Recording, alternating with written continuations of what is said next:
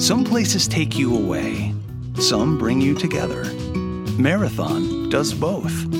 Marathon is Florida's family key with something for everyone. You'll find museums and wildlife refuges, wide open beaches, miles of warm, clear water, and the historic Seven Mile Bridge. For more about Marathon and the latest safety protocols, visit flakeys.com/marathon.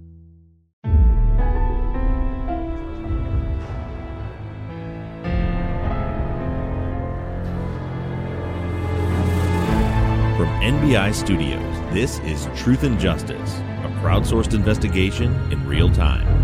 I'm Bob Ruff.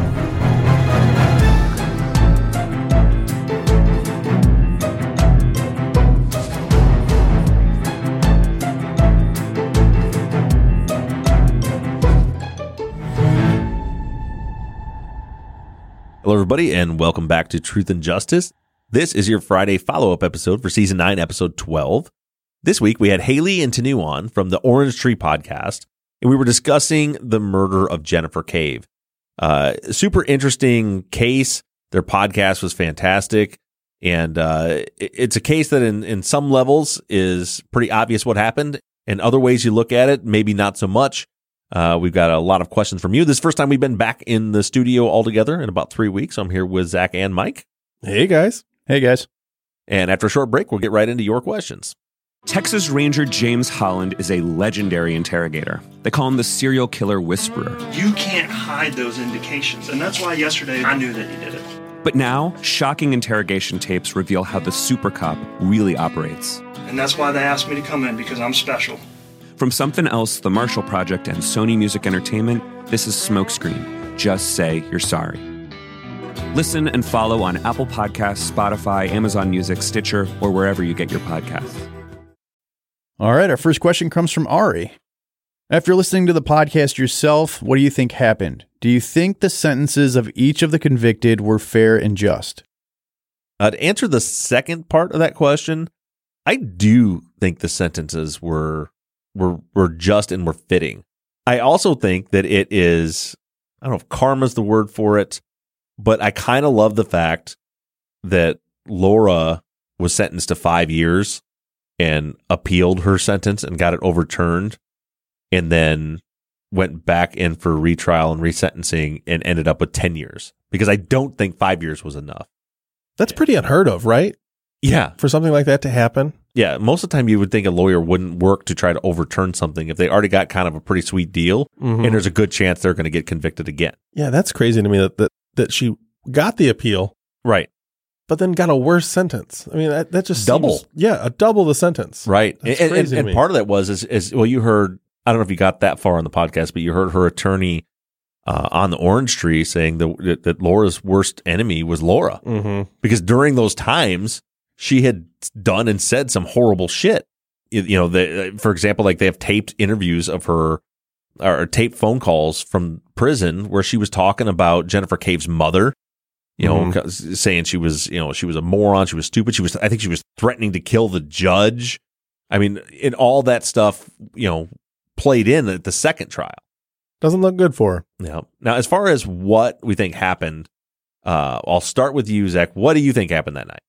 From your episode with the girls and from listening to what I have listened to, I haven't made it all the way through, but listening to what I have listened to of the Orange Tree, I mean, I don't know who shot her, but I, I definitely feel like both of them were very involved in this murder. Okay. I just have a hard time not believing that that it was an accident, like a complete accident whatsoever. I mean, it's just Uh-huh. the dismemberment. You know, when it when it comes to trying to conceal the body, really pushes it for me. Like if it was an accident, I just don't feel like that's the next step. Right. Like if it's an accident, you you know you try you obviously trying to protect yourself, but I don't feel like dismembering the body and trying to That's a pretty rid of it. big leap That is huge. for try, for body concealment Mhm. if if that's what's happening. Do you think that from what you've heard, and I think you said you've listened to all but like the last two episodes of the Mhm. Orange Tree. Do you think that Colton is the one that killed her, or do you think Laura might have been there that night or been involved in that? I, I very well think Colton could have killed her.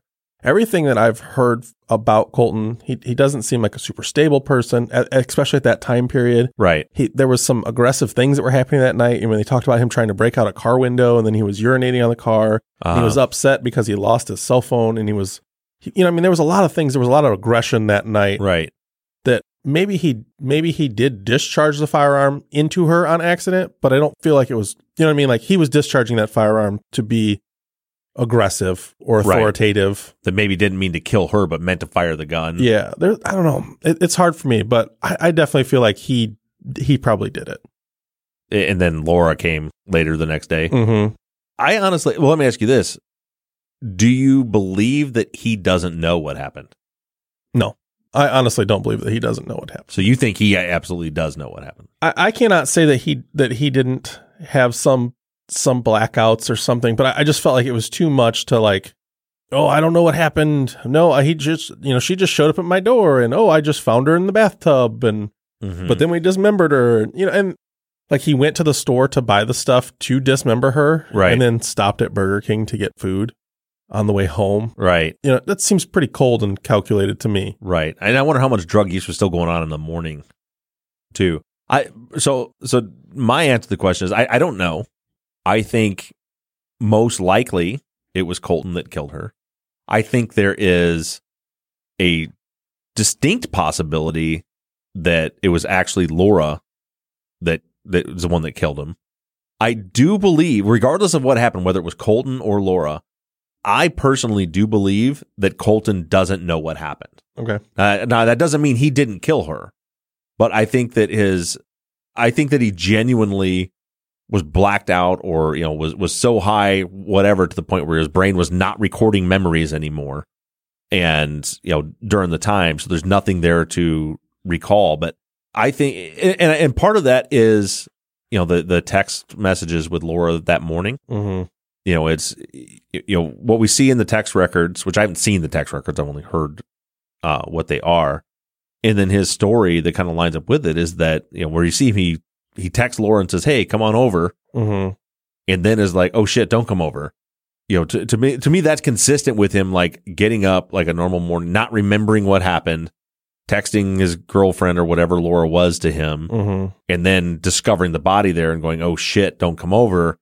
And I, I, I think that, I think that he that he genuinely doesn't know what happened, and that he genuinely, at least that morning and up to the time of trial, that he genuinely believes that he killed her, but does and, and there was something, and I think it was his lawyer, you know, suggesting that he do this.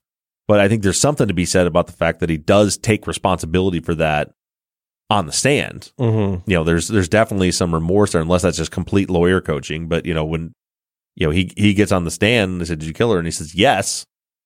And his lawyer it says, "Well, how do you know?" And he doesn't make up and say, "Well, this is what happened." You know what I mean? He doesn't make an excuse like it was an accident. Mm-hmm. He just says, "It had to have been me. Who else could it have been? I was the only one there." Yeah. I can't. I think. I think the way what he, the way he put it was that I can't. I, I I I refuse to believe that I intentionally killed her, but it had to have been me who did it. And I personally, I believe him. I don't think that makes him a good guy or makes him innocent because, as you said, the body concealment stuff afterwards Mhm. is despicable enough by itself. Yeah. I just have a hard time believing that he had. I, I cannot believe that he had nothing to do with it. Being that she was in his apartment, even if Right. even if Laura is the one that pulled the trigger, Mm-hmm. she's yeah. I mean, it, there's just too much there that he had nothing to do with. Well, and that's another possibility too. That if we believe that Colton doesn't remember what happened, mm-hmm. whatever happened, it's still possible that Laura was there. There was an argument, and Laura shot Jennifer in front of Colton, where he saw it happen, and then got up in the morning and didn't remember what happened. I mean, that you're right. That that's possible too. That they, but either way, he was well, one way or another. We know that he was there when it happened. Mhm. Whether he was passed out or not is because that's really the only question, right? Was was he conscious awake when she was killed, or was he passed out when somebody else killed her?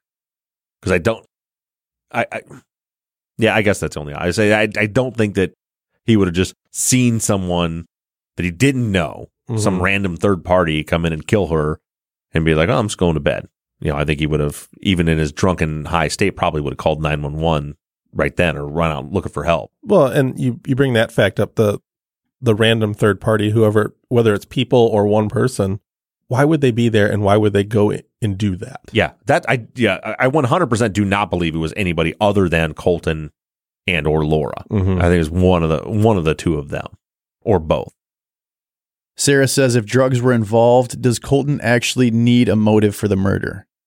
That's a good question because I, I think I, I think if I remember correctly um, in the podcast in the interview with Haley and Tanu, uh, I said you know you you could see a motive with Laura, you can't necessarily see one with Colton, and but that is a good point that if there's drugs involved and he's that high and angry as, as Zach was saying, you know, I guess there doesn't need to be a motive. It could have just and, and I think you you may hit it on the head. Where it might have been, you know, firing the gun just or some kind of bravado showing off or for some other reason and killed her. And maybe it was kind of accidental.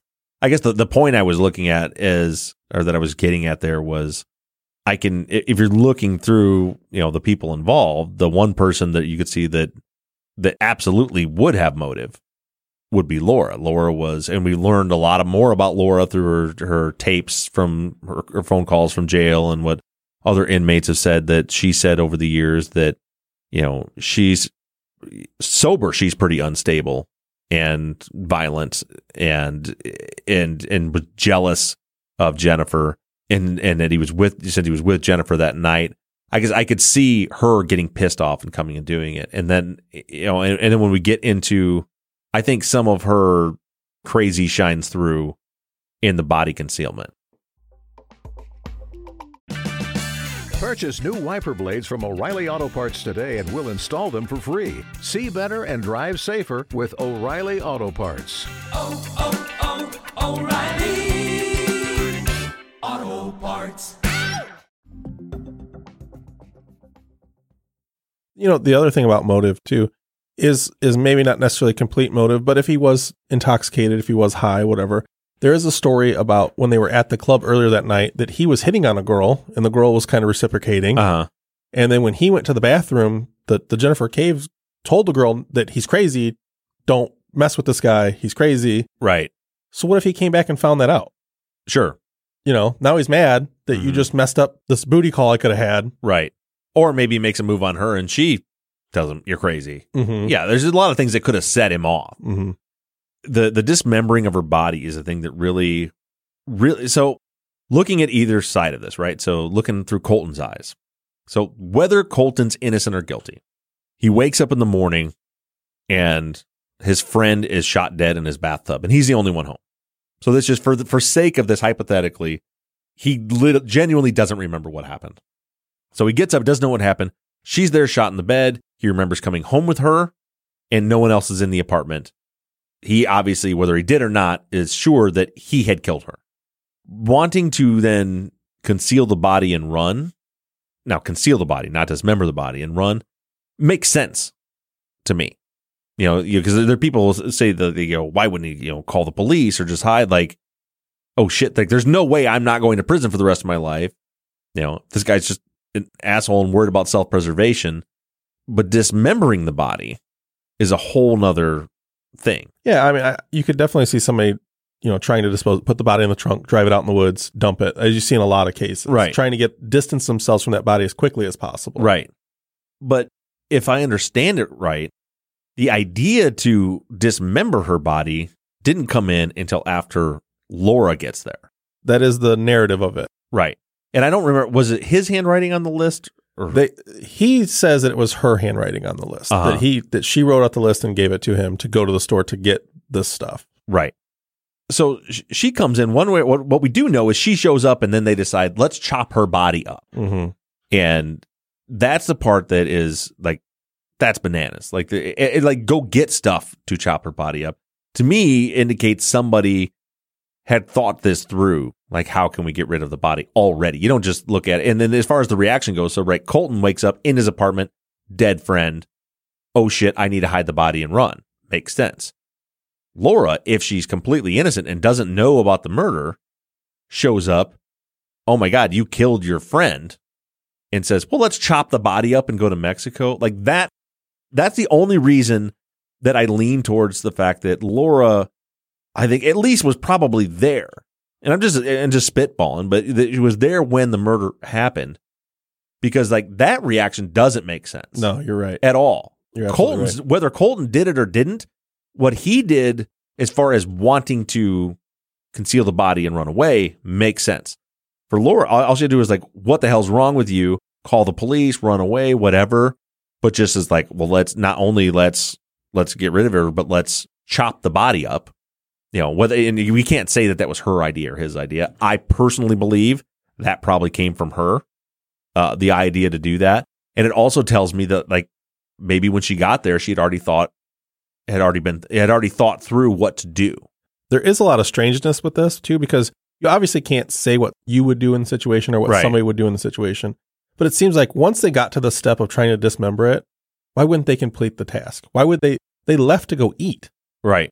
At least that's that's the story is they left to go eat and that's when they received the phone call that the police were coming and that's when they decided to leave See, I, yeah, that's the narrative. I don't know. To me, not getting through it, mm-hmm. it makes sense to me. I, I think probably what happened was they had this idea. They've seen it on TV. Let's chop the body up and put it in bags and get out of here. And then they realize what a task it was and how gruesome and how messy it was. And after, you know, they got that far with it, they're like, screw this. Like, we're, we're not going to, you know, after, after chopping the head off and realizing what that takes to do that, I think they just bailed on the idea because it was way more work, way more gruesome. I think one of them at least was like, let's just get the hell out of here. it still seems like they would try to dispose of it in in my opinion but again you don't know what people would do right. but Well, and that's why I think that is because they didn't dispose of it. Right. So like that, I, I feel like that was the idea. And it could just be that they knew the police were going to look for him. So they needed to go. But the fact that they started it and then just left the body there and went to Mexico was like, you know, probably the original plan was we can chop her up and move, you know, put her in a bathtub, chop her up, get rid of the body, clean all this up, and just keep living our lives and be like, I don't know what happened to her. When they realized one, what a mess it was and how hard it was and how long it was going to take, that they're like, okay, concealing the body is not going to be an option. So let's just run instead. I don't think the plan was to conceal the body and then run. I think it was to conceal the body and that didn't work. And so they ran. Or it could be it was they ran out of time and Okay. had to run. Just just just my opinion with it. But that's the the whole thing with to, to me is is I just don't I mean even even the the way the text played out between Laura and and Colton where he tells her to come over then he's like insisting like no do not come over do not come over and she's insisting on coming over while he's telling her not to come over I just think there's a possibility that she already knew what had happened. Whether she did it or not, I don't know, but I feel like she she knew that it had happened. Rachel says, Can you dive a little deeper into why people say Pitonyak didn't kill Cave? Or give a 30 second summary on this? After listening to your interview of the Orange Tree podcasters, I still don't feel like I have a good sense of this case or why he didn't do the crime. It seems pretty cut and dry. All right, Bob, and I know we've probably covered most of this, but this next question kind of goes along with that. Maria says, I went and listened to this episode and the entire Orange Tree podcast, and I still can't see how anyone other than Pitonyak killed her. Can you let us know why there is doubt? Didn't the person in the next condo hear the gunshots? I'm just surprised there's so many questions. I don't I don't think the person in the next condo heard the gunshot. Zach, we were talking about this earlier, wasn't it? You've listened to it more recently than me. So from the way I understand, I, I don't unless it comes up in something that I haven't heard. Mm-hmm. It sounded like he went and talked to his neighbor, or the neighbor was a friend, and he said that he had gotten into an, an argument with some some Mexican guys, Right. and that there was a gunfire exchange, and asked if she heard it, and that's when she said that she hadn't heard it. But that's all. Yeah. That's all that I remember hearing I about. remember that. conversation. And if you're right about and actually now that's ringing a bell. And really, if that's the case, that's pretty that looks pretty guilty for Colton. You know, Mhm. it's kind of like did you hear those gunshots? Trying to decide if I've got to Yeah. get the hell out of Dodge. I still don't think that that eliminates the possibility that he didn't remember the next morning. I also don't think it eliminates the possibility that Laura was there and maybe Laura's the one that pulled the trigger. You know, I mean, I th- I, th- I think that it shows at that moment in time, if that's the way it went down, that he, you know, he he was he was assessing the situation and trying to decide what to do. And I think that he could have, you know, once he blacked out and got up the next day, didn't remember any of that happening. I think that's possible as far as you know how it could have not been him again probably, I, I want to make sure I'm clear on this. I think probably Colton's one that killed her. Well, you know, honestly, after I, I kind of digested it and went back through, I don't think that the girls are necessarily saying that he didn't do it. I don't think this podcast. Oh, they're was- not at all. No. Well, I, I think that's exactly it, but I think people are not understanding that. They're- Yeah. That they didn't present this as a wrongful conviction case, Right. Which is what a lot of truth and justice is. And I think maybe that's where listeners are getting a little confused That's a good point. is yeah. that this wasn't presented as wrong. They were telling this bizarre story right. to get it out there. Yeah, they they were coming from a journalistic neutral, to an extent neutral standpoint. You know, they said you know they were obviously got some emotionally connected to the case, which is hard not to do. But yeah, the the purpose of the orange tree, they were just telling this story, and there is a lot of ambiguity in there. They're, they're not saying he was wrongfully convicted. They're just saying it's interesting. There's a possibility that he was wrongfully convicted. It, it, it maybe maybe not wrongfully convicted, but maybe wrongly convicted. Meaning he's definitely still guilty of some things, whether he Mhm. was the one that pulled the trigger or not. But maybe he wasn't the one that actually pulled the trigger. And you know, and you have with with Laura, I, I th- and I, I have to go back and listen for the details, but you know, originally she had an alibi, right? They said that she was with, and I think this is towards the end, maybe where you hadn't got to it yet, but she was with her friend, stayed the night there or whatever, and they're like, well, she was there all night, she couldn't have done it. But then as they as they the defense attorneys looked into it further, they found out that that's not true. That her alibi wasn't solid at all. That she, and I don't remember the details whether like those guys were asleep and they don't know for sure if she was there. Something was fishy about her alibi. That it's definitely not rock solid as far as where she was at. And then part of you know what came up with in Colton's post conviction appeal were were very clear Brady violations where the you know the prosecution had evidence that she had literally confessed to multiple people in jail that she was the one that killed her and they withheld that from the defense but again it didn't as we talked about on the show that's one interesting part about our legal system you know they're saying well okay here's the the prosecutors clearly cheated and and violated the rules and didn't share with the defense the fact that another person has confessed to this crime and they knew about it but it didn't matter to overturn it because the judge said it wasn't material because he said he did it on the stand which I mean, and whether he's innocent or guilty, his his lawyer fucked him bad, like that by having him testify. And I know that was the lawyer's strategy. Maybe you know, maybe that was all Colton. He just wanted to do it, and I guess hats off to him if it was, if he was just up there on his own taking responsibility. But to have your client get on the stand and admit to killing someone essentially eliminates all possibility of appeal because anything that comes up, any Brady violation, ineffective assistance of counsel, any of those things, the new exculpatory evidence, all of that is going to get balanced on the scales of justice with would that be enough to change the fact or to, to sway the jury when he told the jury he did it? And so he's just, you know, so whether he did it or not, he's, I don't think there's nothing that can overturn his conviction. But you know, they use uh, this is a little bit different time. I think this is before it. I can't remember the exact. I think this is like 2005. Uh-huh. But I mean, you look at the Casey Anthony. That's what he, that's what her lawyer did, Right. and it worked for her. Right. Yeah. It wasn't exactly though, because didn't she say that, Well, she said it was an accident, it- that but she knew that she had died, and they they tried to hide it. To you know, there was a, there was a whole bunch right. there. But she also threw that onto her dad. she did throw it onto her dad, Right. but they they pretty much showed her guilt. They said Right. that like, yeah, we know she knows that this happened, Uh huh. and they use that moving forward. Yeah. So um, obviously, this is a different time period, but you know, I, it has been done. Yeah, and I, I think with hers there was, if you compare the two, that strat obviously that strategy worked in her case, but also there, there was so much evidence against specifically her. You know, the cadaver dogs with the you know the body in her trunk, the fact that she lied for a month about where her daughter was. It was very obvious from the evidence that she knew what happened. You know, in this case, you say, sure, there, I mean, what are you going to do? She's dead in his apartment, but you know, maybe it was the only the only defense. I wouldn't have put him on the stand at all. I mean, what are you gonna what are you gonna accomplish by that? Uh, by by putting him on the stand? But you know, you could at least say that you know if I don't know if he's lying or whatever, but you know, I your defense could be that it was actually Laura that did it, or your defense could be that you know that that maybe there was a third party. There there was other avenues of defense that could explain how she got killed in his apartment. I don't think any of it would have worked, but at least there'd be possibility for an appeal.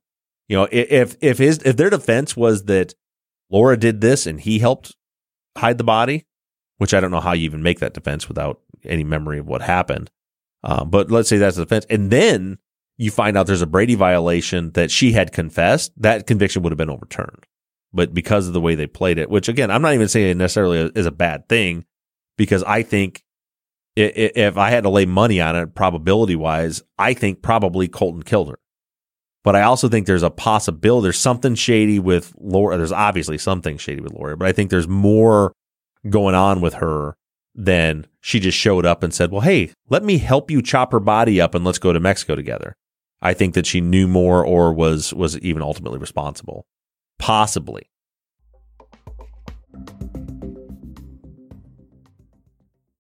Christine says, I was wondering about the shot that killed Jennifer. Looking at where it hit her and the trajectory it took, does it seem like it was a purposeful shot or more like it was accidental? Additionally, to me, it seems like the fact that she was shot in the head after decapitation, if I remember correctly, indicates some major personal issue and rage towards her. Yeah. uh, uh, so, two part question. The first part, the shot placement, the one that killed her, went through her arm and then into her chest and heart. Does that indicate it was an accidental shooting? In my opinion, no. You have to remember that these crime scenes, when they're when they're going down, are dynamic. People are moving. If someone points a gun at your chest, a common reaction is to twist, turn, cover your chest with your arms. Um, so just because you you know if you lay somebody flat on a gurney and you show well there's a hole went through her arm and into her chest, it might not make sense. But if you imagine somebody actually cowering and flinching away from a shot, uh, it does make sense. So no, I don't think it was an. I think someone intentionally shot her in the chest. Uh, is my opinion on that. It wasn't just the gunshot to the severed head. There was more to that also. The ME said that there was also stab wounds and cutting wounds to the face that were postmortem. Right. And then they said that the head that there was a, a shot fired into the head and from the the angle of it and everything, it looks like it was fired I mean this is this is graphic and gross, but basically in to the neck where they would have severed it. After her head, which means it was what gets me about that is so that's the next day, like Mhm. during daylight, they're firing a shot off. Seems strange. Yeah. But but that also seems like it's very personal. Yeah. That doesn't just seem like you would just do that as an accident. You know what I mean? Like, oh, this was an accident. Let's get rid of this body. If you're doing things to this body afterwards, Right. it seems very personal. And that's the stuff that honestly makes me lean a little bit in the direction of Laura. I mean, I mean, yeah, as someone said, when drugs and alcohol are part of the of the situation, there doesn't need to be a motive. Anything could have set Colton off and had him and he shot her. That's true. But the next day, when you have this dead body, for, for like I said, what do we know about Laura? We know she came, at the very least, came and found this girl dead and then decides to either is the person planning or at least decides to help. I mean, her DNA is on or on the materials used to chop her head off. yeah, even if it wasn't her idea, she helped. She helps dismember her. So you already get a little uh, bit of idea about where she's at mentally and, you know, maybe how she feels about Jennifer. And so then you see post mortem after she's dead, someone stabbing her in the face, which I can only assume was with some of the tools they used to decapitate her, which Laura's DNA are, are on. And then after her head is chopped off, firing a bullet into her her dead head through her neck. Like to me, like all that stuff screams Laura to me. Mhm. I I can't see, I can't understand why Colton would. It doesn't make sense to me that Colton would have done any of that. I, I will stop you to correct one little thing because I, I know how people are. It wasn't that their DNA was on the stuff; it's that their DNA couldn't be excluded from the Right. the, the implements. So just just so that's aware, they weren't they weren't saying that like for sure this is their DNA. Right. It was just that they cannot be excluded from the DNA found. Right. Yeah, and that's and I don't know how many alleles they found, but that but that's also common terminology. You know, you can have a one in one trillion, you know, odds match for something, and still the language, the proper language. Not all DNA experts do this. Is that they can't be excluded, Okay. and then you know. So, but I don't know what that number is. If it was just like, you know, they only had half a profile and they can't be excluded, whatever it was. But I just like to be transparent in that part. hmm But yeah, I, I- I don't know what you think, but in my opinion, like those things scream Laura. That screams she hated her. She was the one that was stabbing at her dead face and and firing bullets into her dead head. Mm-hmm. I, I just, in of course, we don't know. It Could have been Colton, but that that to me shows that anger and rage and and and sickness in Laura, which is another thing that just made me think. Well, maybe it was her that pulled the trigger. to begin with. Doesn't mean she was. It could have just been she's like, oh, good, you killed her. I can't, I hate her. Let's chop her up and get her out of here. But I, I don't know. I mean, do you see Colton being the one that's stabbing her in the face and shooting her in the neck? It, it would be hard for me to come up with a story of of him doing that or why he would be doing that. Right. So that's going to be it for questions, Bob. Do you have anything else? No, I think that will conclude our discussions on this case. Uh, just do want to give you guys a little bit of a heads up as to what we have coming. So uh, we have three episodes, three main episodes coming before uh, our Christmas. We're we're off the week of Christmas, so we have three episodes left for 2020. Uh, and I can give you a quick little breakdown of what those episodes are going to be. Uh, this Sunday, we have uh, the Tennessee private investigator and host of the Without Warning podcast, Miss Sheila Wysocki, on uh, to discuss the death of Laura Aggie. And then the following week, we have one of my all time favorite podcasters, David Ridgen from the Someone Knows Something podcast on.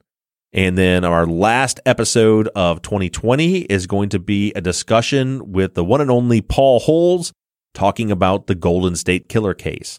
So that's what you guys have coming up in the next few weeks to to wrap out this year. Uh, and I know the next follow up question is so when are we getting back to a our our regularly scheduled program? As I'm sure you guys are aware, right now the records divisions are still not opened yet. Uh, we still can't get files. We are we are desperately trying uh, to get going, and I think that what we have tentatively decided to do, and I think this is what's going to happen, is February 1st or that first Sunday in February, come hell or high water, we're going to go ahead and launch into a season 10 case. Now, we'll talk about more of that as we get closer. We have the one that we were planning on doing. Not sure if that one's going to shake out because we just, there, there's certain things we need that we can't get We've got a few other cases we're looking at uh, that where we maybe do have access, where family members have access to some records. So you know, maybe a shorter season, maybe a little bit different format, but at the beginning of February on Truth and Justice, we are going to move into a season 10 case and get back to our normal operation of the deep dive. So a lot of people are asking, a lot of people like this format, but they're ready to get back to that one. So the plan is beginning of February, we are going to make that jump back into our typical truth and justice season in one fashion or another. And for those of you that are really liking this season, uh, and hopefully a lot of you are, because we have also made the decision that this format, um, not sure if the title is going to be the case of, I'm playing around with a couple other titles, but we will continue this format as a separate podcast that'll be dropping on Wednesdays. So come February, this format will shift over to the new feed. Truth and Justice will shift into a new case, and we're going to get back to normal 2021.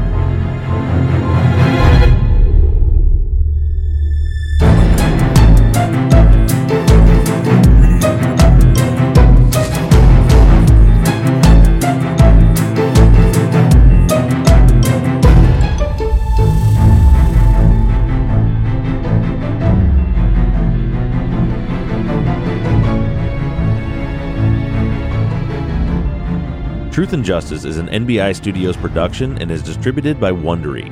Produced and edited by Mike Bussing, and all music for the show was created and composed by PutThemInASong.com. Our follow up logo was created by Zach Weaver, and all of our font across all of our logos and banners were created by Tate Krupa of Red Swan Graphic Design. You can find more of Tate's work on Etsy. Thank you to Katie Ross of CreatedInTandem.com for designing, creating, managing, and maintaining our website, Truth and Justice Pod where you can view all photos and documents discussed in every episode. Thank you to our transcription team Pamela Westby, Kathy McElhaney, Charlena White, Kaywood Yamnick, Ginger Viola, Edith Swanneck, Lindsay Pease, and Jen Reese in Candela. And as always, thank you to all of you for all of your engagement and support. If you like the show and you'd like to support us, you can do so in a number of ways. To financially support the show, you can go to patreon.com slash truth and justice. On the Patreon page, you can pledge as little as $3 a month, and we also have reward levels.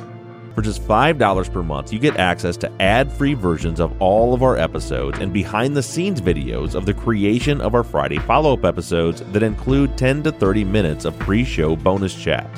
Other reward levels include t shirts, hats, and even the opportunity to co host one of our Friday follow up episodes. Just go to patreon.com slash truth and justice. You can also help us out by going to iTunes and leaving us a five star rating and review.